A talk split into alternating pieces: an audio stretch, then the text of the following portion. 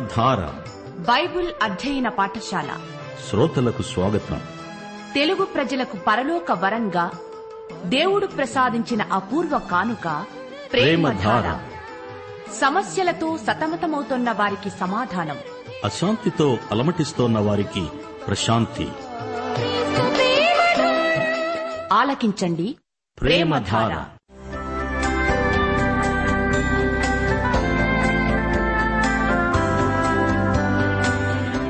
యేసుక్రీస్తు ప్రభు దైవత్వాన్ని ఆయన ఔన్నత్యాన్ని ప్రధాన యాజకత్వాన్ని ఆయన చేసిన బలియాగాన్ని ఆయనతో విశ్వాసులకుండే సంబంధాన్ని వివరించే పత్రిక హెబ్రీలకు వ్రాసిన పత్రిక. వినండి అపోస్తలుడైన పౌలు హెబ్రీలకు వ్రాసిన పత్రిక వర్తమానాలు.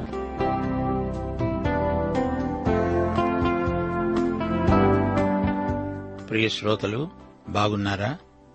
మనం ఈ లోకంలో ప్రవాసులం. మన లోకం పరలోకం మనం యాత్రికులం. మన గమ్యం పరలోకం పరలోకం అద్భుత సీమ. అక్కడ దేవుని సింహాసనం ఉంది.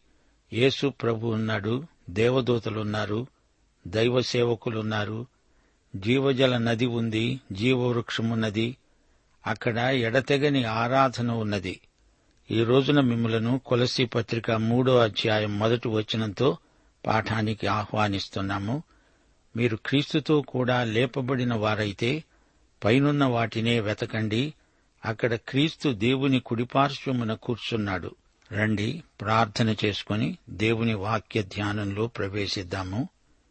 కృపాకనికరములు గల మా దేవా పరమతండ్రి నీకు మా హృదయపూర్వకమైన కృతజ్ఞతలు. దేవా మా శ్రోతలను వారి కుటుంబాలను పిల్లలను దర్శించండి దీవించండి ఆయురారోగ్యములిచ్చి వారిని ఆశీర్వదించండి.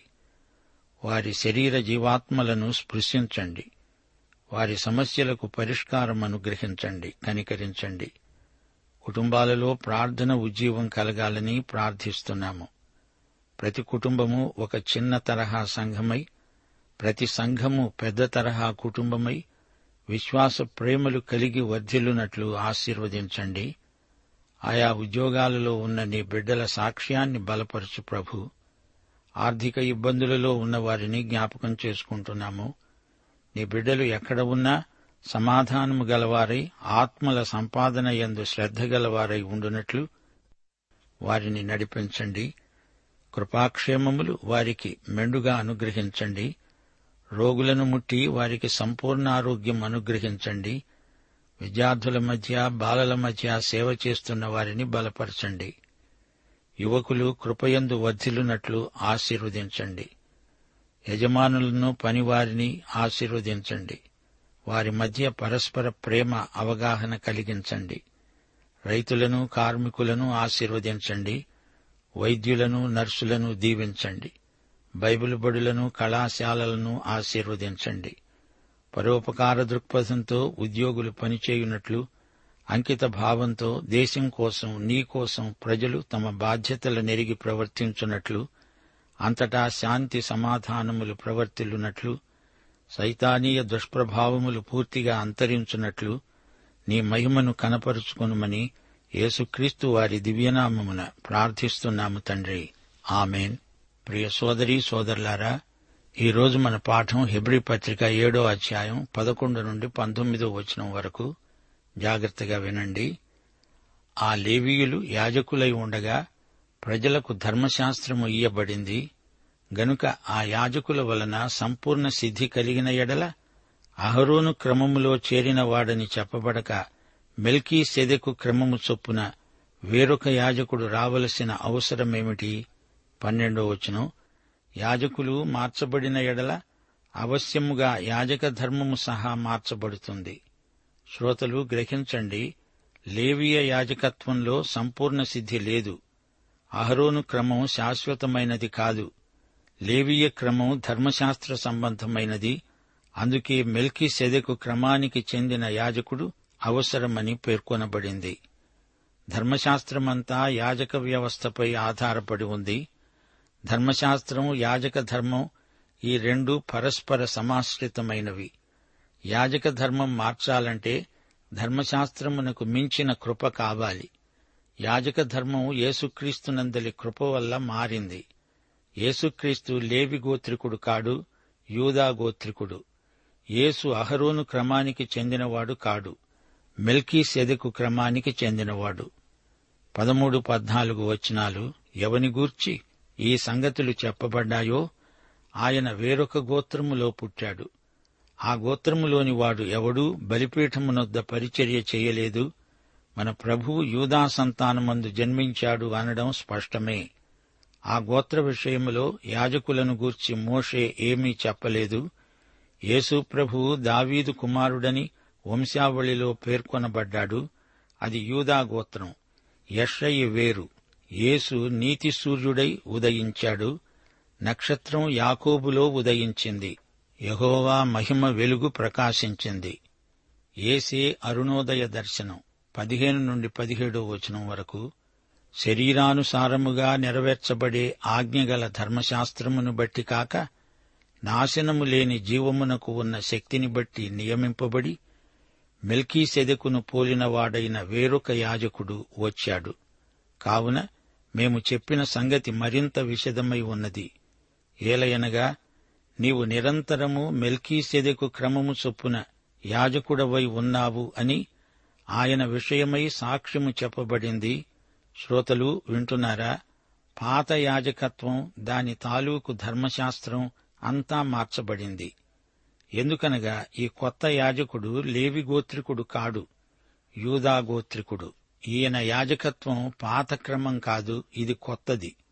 పాతదానికంటే ఇది ఉన్నతమైనది ఆధ్యాత్మికమైనది. నూట పదో కీర్తనలోని మెల్కీ సెదకు సంకేతం ప్రవచనాత్మకమైనది పద్దెనిమిది పంతొమ్మిది వచనాలు. ధర్మశాస్త్రము దేనికిని సంపూర్ణ సిద్ధి కలుగ చేయలేదు గనుక ముందు ఇయ్యబడిన ఆజ్ఞ బలహీనమైనందున నిష్ప్రయోజనమైనందున అది నివారణ చేయబడి ఉన్నది. అంతకంటే శ్రేష్టమైన నిరీక్షణ దాని వెంట ప్రవేశపెట్టబడింది. దీని ద్వారా దేవుని యొద్దకు మనము చేరుతున్నాము. ధర్మశాస్త్రోక్తమైన యాజకత్వానికి నివారణ. క్రీస్తునందు అంతకంటే శ్రేష్టమైన నిరీక్షణ. ధర్మశాస్త్రము దేనిని చేయజాలకపోయిందో దాన్ని యేసు ప్రభువు చేశాడు. ధర్మశాస్త్రము విధించిన క్రియలను మించిన నీతి క్రీస్తునందు మనకు లభించింది. యేసుక్రీస్తు యాజకత్వం శాశ్వతం సంపూర్ణం సమగ్రం.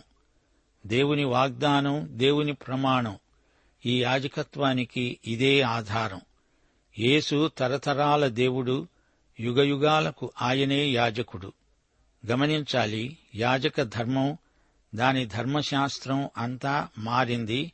యూదాగోత్రమందలి యేసుక్రీస్తు మనకు ప్రధాన యాజకుడు. ఇది కొత్త పునాది. పాత నిబంధన యాజకులను వారి వంశాన్ని బట్టి తీసుకున్నారు. వారు లేవి అహరోను వంశికులై ఉండాలి. అయితే క్రీస్తు యొక్క అంతము లేని జీవమును బట్టి దేవుడు ఆయనను నియమించాడు. పాత యాజక ధర్మం బలహీనమై పనికిమాలినదైపోయింది. పాత వ్యవస్థ అహరోను క్రమం అది అసంపూర్ణమైనది. దేవునితో సంపూర్ణ సహవాసం దానివల్ల సిద్ధించలేదు. ఆ పాత వ్యవస్థ ప్రజలకు విమోచనాత్మకమైన సహవాసాన్ని ఇవ్వలేకపోయింది. పాత వ్యవస్థ గమ్యాన్ని ఆదర్శాన్ని చేరలేకపోయింది. అందుచేత అందరికీ క్రీస్తు ఆయన యాజకత్వం కావాలి మరో మార్గం లేదు. యాజకత్వం మారింది ధర్మశాస్త్రం మూగబోయింది. మనమిప్పుడు మోషే ధర్మశాస్త్రం క్రింద లేము ధర్మశాస్త్రం అహరోను యాజకత్వానికి సంబంధించింది. అప్పటి వ్యవస్థలో జంతుబలులు అర్పించారు. యేసు ప్రభువు లేవిగోత్రికుడు కాడు గనుక ఆ క్రమంలో ఆయన ఇక్కడ యాజకుడు కాడు. అందుకే యేసుక్రీస్తు మెల్కీ సెదకు క్రమానికి చెందిన శాశ్వత యాజకుడు. నూట పదో కీర్తన ప్రవచనం ఇదే. యేసుక్రీస్తు చనిపోయి తిరిగి లేచిన పునరుత్నుడు ఆయన జీవం అనంతం శాశ్వతం. మోషే ధర్మశాస్త్రం విరమించుకుంది. దాని కాలం తీరింది. అది మానవునికి సంపూర్ణతను ఇయ్యలేకపోయింది. మనం దేవుని వద్దకు క్రీస్తు ద్వారా మాత్రమే రాగలం. యేసుక్రీస్తు నిత్య యాజకుడు పరిపూర్ణత గల యాజకుడు. ఈ మహాయాజకుడు మనలను రక్షించినవాడు. దేవుడు మనలను ఆదాములో నుండి తీసి క్రీస్తులో పెట్టాడు. రెండు కొరింత ఐదో అధ్యాయం పదిహేడో వచనం. ఎవడైనను క్రీస్తునందున్న ఎడల వాడు నూతన సృష్టి. పాతవి గతించాయి ఇదిగో క్రొత్తవి అయ్యాయి. మనం ఆదామీయులము కాము సజీవుడైన క్రీస్తుకు చెందిన వారం. అహరోను యాజకత్వానికి మెల్కీ సెదెకు యాజకత్వానికి ఉన్న తారతమ్యాన్ని గుర్తించాలి. ధర్మశాస్త్రం బలహీనపరుస్తుంది కృపాశక్తి బలపరుస్తుంది. ఆజ్ఞ బాహిరమైనది జీవం అంతర్గతమైనది. శరీరం తాత్కాలికం దేవుని జీవం అనంతం. ఇది మారుతుంది గాని అది మారదు. ఇది బలహీనమైనది నిష్ఫలమైనది. అది మనలను దేవుని సన్నిధికి చేరుస్తుంది. ఇది అసంపూర్ణం అది గొప్ప నిరీక్షణ సంపూర్ణం. ప్రియశ్రోత నీ సంగతి నీ సాధక బాధకాలు ఆయనకు బాగా తెలుసు. ఆయనకు తెలిసినంత నిన్ను గూర్చి నీకే తెలియదు. ఆయన రాజు యాజకుడు. ఆయన కృపాసనము వద్దకు నిరీక్షణ గలిగి ప్రవేశిస్తాము. యషయా గ్రంథం ముప్పై రెండో అధ్యాయం పదిహేడో వచనం. నీతి వలన సమాధానం కలుగుతుంది. ఎడతెగని పరిపక్వత దిశగా మనం పరిపూర్ణులమవటానికి సాగిపోదాము. హెబ్రి పత్రిక ఏడో అధ్యాయం పదహారో వచనం. మరోసారి గమనించండి.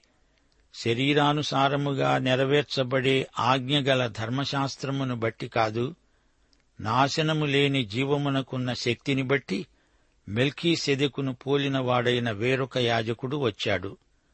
ధర్మశాస్త్రానికి శక్తి లేదు ఆజ్ఞకు జీవం లేదు. శరీరానికి శాశ్వతత్వమూ లేదు. యేసుక్రీస్తు యాజకత్వం శాశ్వతమైనది. యేసుక్రీస్తు తాను మనకు ప్రధాన యాజకుడై మన నైతిక ఆధ్యాత్మిక శీలాన్ని బలపరచగలవాడు. ఆయన శక్తి విమోచనాత్మకమైనది. సానుభూతి గలవాడు. ఆయన మాత్రమే మనకు మహాప్రధాన యాజకుడు. ధర్మశాస్త్రపు ఆజ్ఞను బట్టి కాదు ఆయనలో ఉన్న జీవశక్తిని బట్టి ఆ పదవిలో ఉన్నాడు.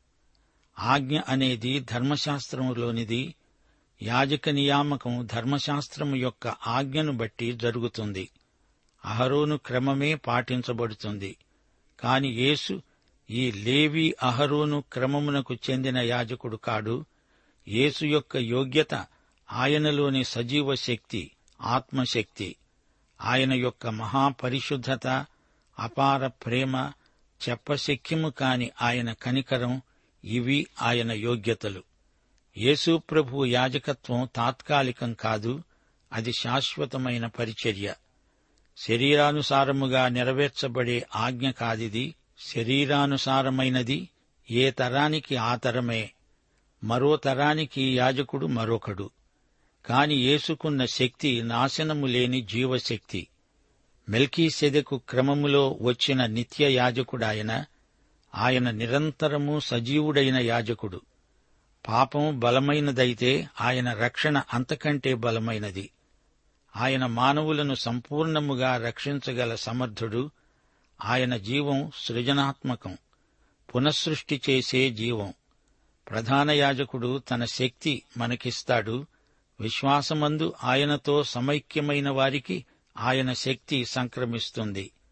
ఆయనకు వేరై ఉండి మనము ఏమీ చేయలేము. మనలను బలపరిచే క్రీస్తునందు మనము సమస్తము చేయగలం. పంతొమ్మిదో వచనం. ఆ ధర్మశాస్త్రము దేనికి సంపూర్ణ సిద్ధి కలుగ చేయలేదు. గనుక ముందు ఇయ్యబడిన ఆజ్ఞ బలహీనమైనందున నిష్ప్రయోజనమైనందున అది నివారణ చేయబడింది. దానివల్ల సంపూర్ణ సిద్ధి కలుగదు అది కేవలం నిష్ప్రయోజనం. దానికి కాలదోషం పట్టింది. ధర్మశాస్త్రం అంటే ఆచారాలకు బలి అర్పణలకు సంబంధించింది. నైతికమైన కట్టడలు కాదు బల్యర్పణలకు చెందిన ఆచారాలు కట్టుబాట్లు. అవి కొత్త నిబంధన రావటంతో నిరర్ధకమైపోయాయి. ధర్మశాస్త్రమును నెరవేర్చిన ప్రభు అందలి నైతిక ప్రమాణాలను మించి మన చేత చేయిస్తాడు. అయితే పండగలు బల్యర్పణలు క్రీస్తు శిలువ మరణంతో రద్దయిపోయాయి. ధర్మశాస్త్రము యొక్క అశక్తతను గుర్తించండి. ధర్మశాస్త్రము బలహీనమైనది. అది సంపూర్ణతను కలిగించజాలదు. ధర్మశాస్త్రము అపరాధ భావనను మనస్సాక్షిలో రేపుతుంది. కాని ఆ చైతన్యమును పోగొట్టజాలదు. ధర్మశాస్త్రం నియమించిన బలులు మనిషి పాపి అని ధృవపరుస్తాయి. మానవునికి ప్రాయశ్చిత్తం అవసరమని కూడా ధర్మశాస్త్రం మనిషిని ఒప్పిస్తుంది. మనస్సాక్షిలోని అపరాధ భావన తాలూకు విషాదాన్ని ధర్మశాస్త్రం తుడిచివేయజాలదు. పాపక్షమాపణానుభూతి లేనందుచేత పాపి హృదయంలో శాశ్వతమైన శాంతి కలగదు. ఉపశాంతి తాత్కాలికమే. మానవునికి దేవునికి మధ్యవర్తి అవసరమని ధర్మశాస్త్రం వ్యక్తం చేస్తుంది. కాని అట్టి సదుపాయం ధర్మశాస్త్రం కల్పించజాలదు. యూదమతంలోని యాజకులు తాము పాపులము అని ఎరుగుదురు. తమ కొరకు తామే పాప పరిహార బలులు అర్పించవలసి ఉంది. వారు మనుషులే చనిపోవలసిన వారే అందరిలాగే తమకు మరణం తప్పదు. ధర్మశాస్త్రం మానవుని ఆదర్శమేదో చూపగలదు గాని ఆదర్శ సిద్ధిని సంతరించజాలదు. ధర్మశాస్త్రం పాపాన్ని ఖండిస్తుంది నీతి మార్గంలో నడువు అంటుంది కాని నడిపించలేదు. మంచి చెయ్యాలని ఉన్నా అది చేయలేని స్థితిలో ఉన్న వ్యక్తి ధర్మశాస్త్రం చేత ఎట్టి సహాయము పొందజాలడు. రోగ నిర్ధారణ చేయగలదు గాని ధర్మశాస్త్రం రోగాన్ని కుదర్చజాలదు. ఆత్మను రక్షించజాలదు బలపరచజాలదు పవిత్రీకరించజాలదు. రోమాపత్రిక ఎనిమిదో అధ్యాయం రెండో వచనం ధర్మశాస్త్రము దేనిని చేయజాలకపోయిందో దానిని దేవుడు నెరవేర్చాడు. ధర్మశాస్త్రం మంచిదే గనుకే తాను చేయజాలకపోయినా అంతకంటే శ్రేష్టమైన నిరీక్షణను తన వెంట తెచ్చింది. దాని ద్వారా దేవుని యొద్దకు మనము చేరుతున్నాము.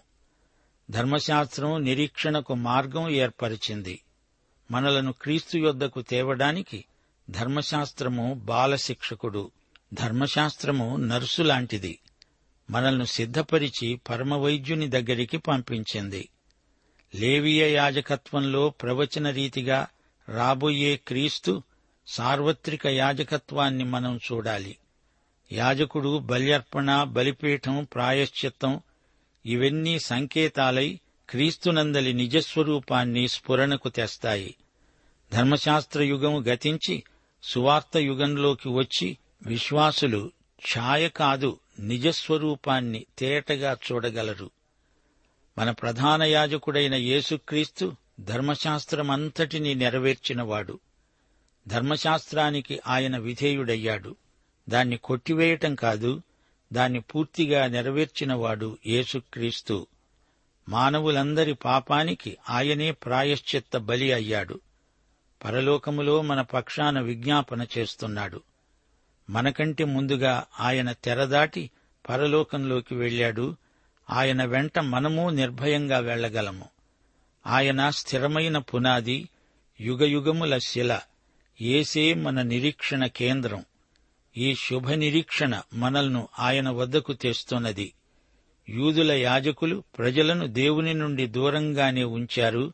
అయితే ప్రజలను తన దగ్గరికి రమ్మంటున్నాడు యేసు ప్రభు. ఆయన వద్దకు వచ్చేవారిని ఆయన ఎంతమాత్రమూ తోసివెయ్యడు పశ్చాత్తప్తుల పాపాలు ఆయన క్షమించగలడు క్షమిస్తాడు. ప్రియశ్రోతలు మెస్సియా యాజకత్వం మరే యాజకత్వం కంటే కూడా ఉన్నతమైనది. పాత వ్యవస్థలోని జంతుబలులు మరల మరల అర్పిస్తూ ఉండాలి. అవైనా తాత్కాలికమైన ఉపశాంతికే సంపూర్ణ సిద్ధికి ఉద్దేశించినవి కానే కావు. క్రీస్తు బలి ఒకేసారి అర్పించబడింది. దాని ద్వారా శాశ్వతమైన పాప క్షమాపణ ప్రాప్తిస్తుంది. కొత్త నిబంధన ప్రకారం క్రీస్తు శాశ్వత యాజకత్వాన్ని పురస్కరించుకుని లేవీయ యాజకత్వం రద్దయిపోయింది. ధర్మశాస్త్రము ప్రజలను రక్షించడానికి ఉద్దేశించింది కాదు మానవుల పాపాలను వేలిపెట్టి చూపుతుంది ధర్మశాస్త్రం. రోమాపత్రిక మూడో అధ్యాయం ఇరవయో వచనం అలాగే ఐదో అధ్యాయం ఇరవయో వచనం. ధర్మశాస్త్రము వలన పాపమనగా ఎట్టిదో తెలుస్తుంది అపరాధము విస్తరించునట్లు ధర్మశాస్త్రము ప్రవేశించింది. ధర్మశాస్త్రమే లేకపోతే పాపము ఎంత ఘోరమైనదో తెలియదు. అదే సమయంలో ధర్మశాస్త్రం క్రీస్తు వైపు చూపుతుంది. మనము విశ్వాసమూలమున నీతిమంతులమని తీర్చబడినట్లు క్రీస్తు యొద్దకు మనలను నడిపించడానికి ధర్మశాస్త్రము మనకు బాలశిక్షకుడైంది. అయితే విశ్వాసము వెల్లడి అయింది గనుక ఇక బాలశిక్షకుని క్రింద ఉండము. రక్షణ క్రీస్తు ద్వారా మాత్రమే కలుగుతుంది. మన పాపాలకు క్షమాపణ యేసుక్రీస్తు యొక్క బలి ద్వారానే సిద్ధించింది. మనిషి ఫోటోను చూచి ఆ మనిషి రూపురేఖలు గుర్తించగలం. అలాగే పాతకాలపు మోషే నిబంధన ఒక ఫోటో లాంటిది ఛాయాచిత్రం. అయితే మెస్సియా నిబంధన కొత్తది. ఇది సజీవ నిజస్వరూపం. యేసుక్రీస్తు యొక్క నేడే పాత నిబంధన వ్యవస్థ. అపరాధ భావన గల మానవుడు నైవేద్యాలు బలులు అర్పించాడు. అయితే పాపరహితుడైన క్రీస్తు తానే పాప పరిహార బలి అయ్యాడు. ఇది కొత్త నిబంధన. క్రీస్తు నీ కొరకు నా కొరకు చనిపోయాడు. భౌతికమైన దేవాలయంలో దేవుణ్ణి ఆరాధించారు. అది పాతది. విశ్వాసి హృదయంలో క్రీస్తు ఉండి పరిపాలిస్తున్నాడు. ఇది కొత్త ఏర్పాటు. మరో మధ్యవర్తి లేకుండా దేవుడు క్రీస్తు ద్వారా నీ హృదయంలోకి నేరుగా ప్రవేశిస్తున్నాడు. పాత వ్యవస్థ మాదిరైతే కొత్తది వాస్తవం. తాత్కాలికం కాదు ఇది వాస్తవం. పాతకాలపు వాగ్దానాలు పరిమితమైనవి అయితే కొత్త విధానం ప్రకారం వాగ్దానాలు ఎన్నెన్నో వాగ్దాన ఫలం క్రీస్తునందే మనకు ప్రాప్తిస్తుంది. క్రీస్తు బలి ఒకేసారి జరిగింది అదే చిట్ట చివరిది. సంపూర్ణమైనది. దేవునితో ఎడతెగని సంబంధ సహవాసాలు మనకు కలుగుతాయి. ఇది కొత్త ఏర్పాటు. క్రీస్తు మరణం మానవుని జన్మ కర్మ పాపాలన్నిటికీ ప్రయోగించగలం.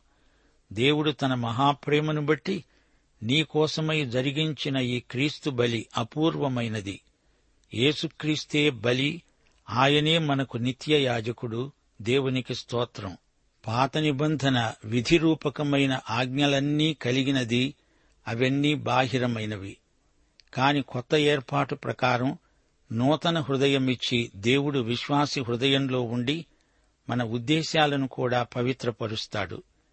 దేవుడు మన ఉద్దేశాలను క్రియలను కూడా ఏకంగా శుద్ధి చేస్తాడు. మనం దేవునికే లెక్క అప్పగించాలి ధర్మశాస్త్రానికి కాదు. వ్యక్తిగతంగా దేవునితో కలిసి జీవిస్తాము. ఈ కొత్త ఏర్పాటులో భయం కాదు ప్రేమ ఉన్నది. దేవుని క్షమాపణను బట్టి మనకెంతో ధైర్యం. మనం నిబంధనను భంగం చేస్తామేమో అని భయపడనక్కర్లేదు. దేవుని క్షమాపణానుభూతి వల్ల మనము ధైర్యము నిరీక్షణ వలని ఉత్సాహము కలిగి ఉంటాము. దేవుడు తన ఆత్మ ద్వారా మనలను పూర్తిగా శుద్ధీకరించాడు. పాఠం ఇంతటితో సమాప్తం. ప్రభు అయిన యేసుక్రీస్తు వారి కృప తండ్రి అయిన దేవుని ప్రేమ పరిశుద్ధాత్మ యొక్క అన్యోన్య సహవాసము మనకందరికీ సదాకాలము తోడై ఉండునుగాక. ఆమెన్.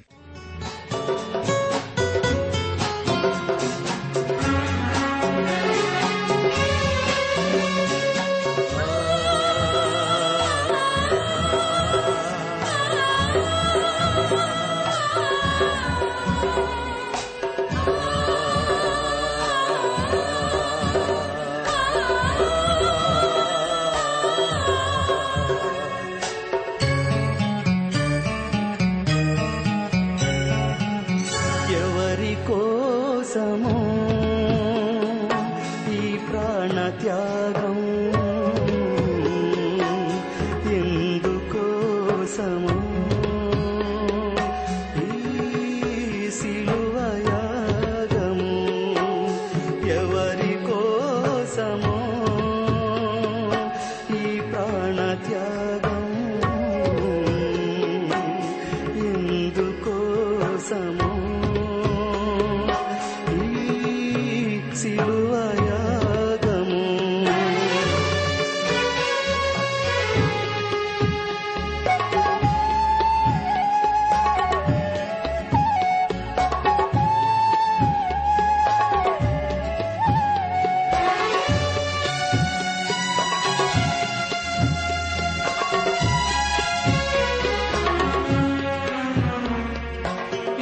యూదులు పెట్టిన బాధకు నీ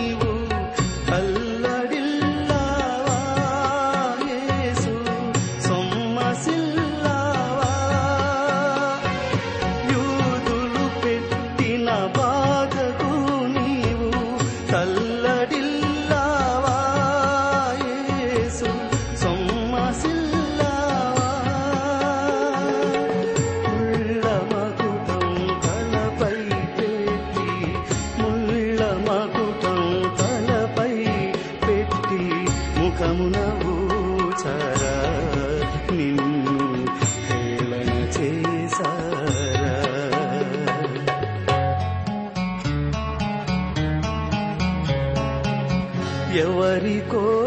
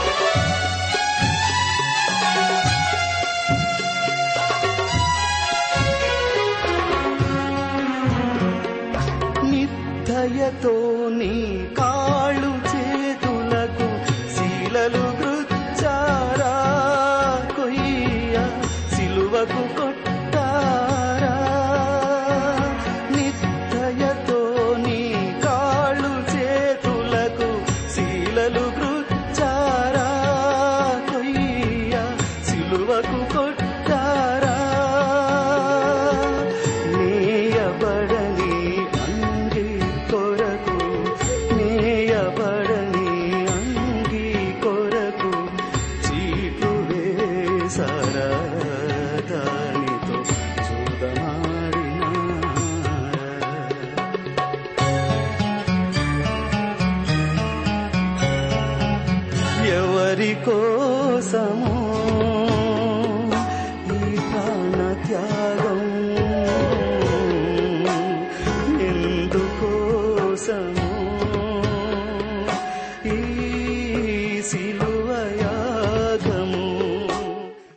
ప్రేమధార బైబిల్ అధ్యయన కార్యక్రమంలో మీరింతవరకు హెబ్రి పత్రిక వర్తమానాలు వింటూ ఉన్నారు. ఈ పత్రిక వర్తమానాలు మీ అనుదిన ఆత్మీయ జీవితాన్ని మరింత శక్తితో ధైర్యంతో సహనంతో కొనసాగించడానికి సహాయపడగలవని భావిస్తున్నాం. ప్రస్తుతం మీరు వింటున్న హెబ్రి పత్రిక ధ్యానాలపై ఎవరు గొప్ప అనే పుస్తకాన్ని సిద్దం చేస్తున్నాం. ఎవరు గొప్ప అనే చిన్న పుస్తకం ఈ సృష్టిలో అన్నిటికంటే సృష్టికర్త అయిన ప్రభు ఎలా గొప్పవాడో విషదపరిచి తద్వారా మీలో గొప్ప విశ్వాసాన్ని కలిగించడానికి ఎంతో సహాయపడగలదు. ఎవరు గొప్ప అనే ఇచ్చిన పుస్తకాన్ని ఉచితంగా పొందగోరేవారు? ఈ రోజే మాకు వ్రాసి లేదా ఫోన్ చేసి మీ పేరు నమోదు చేయించుకోవచ్చు.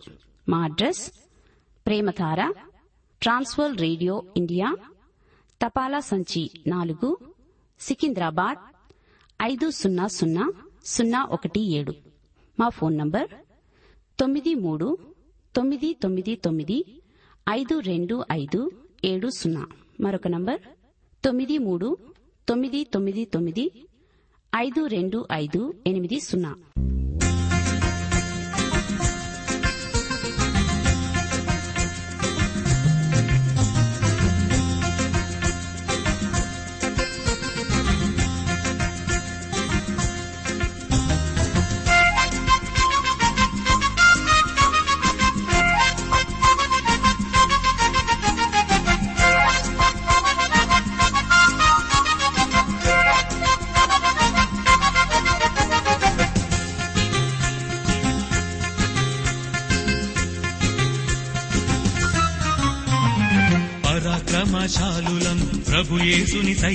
సైనికులం పరాక్రమశాలులం ప్రభుయేసుని సైనికులం సైతాను పీచమణంచే సర్వాంగ కవచధారులం.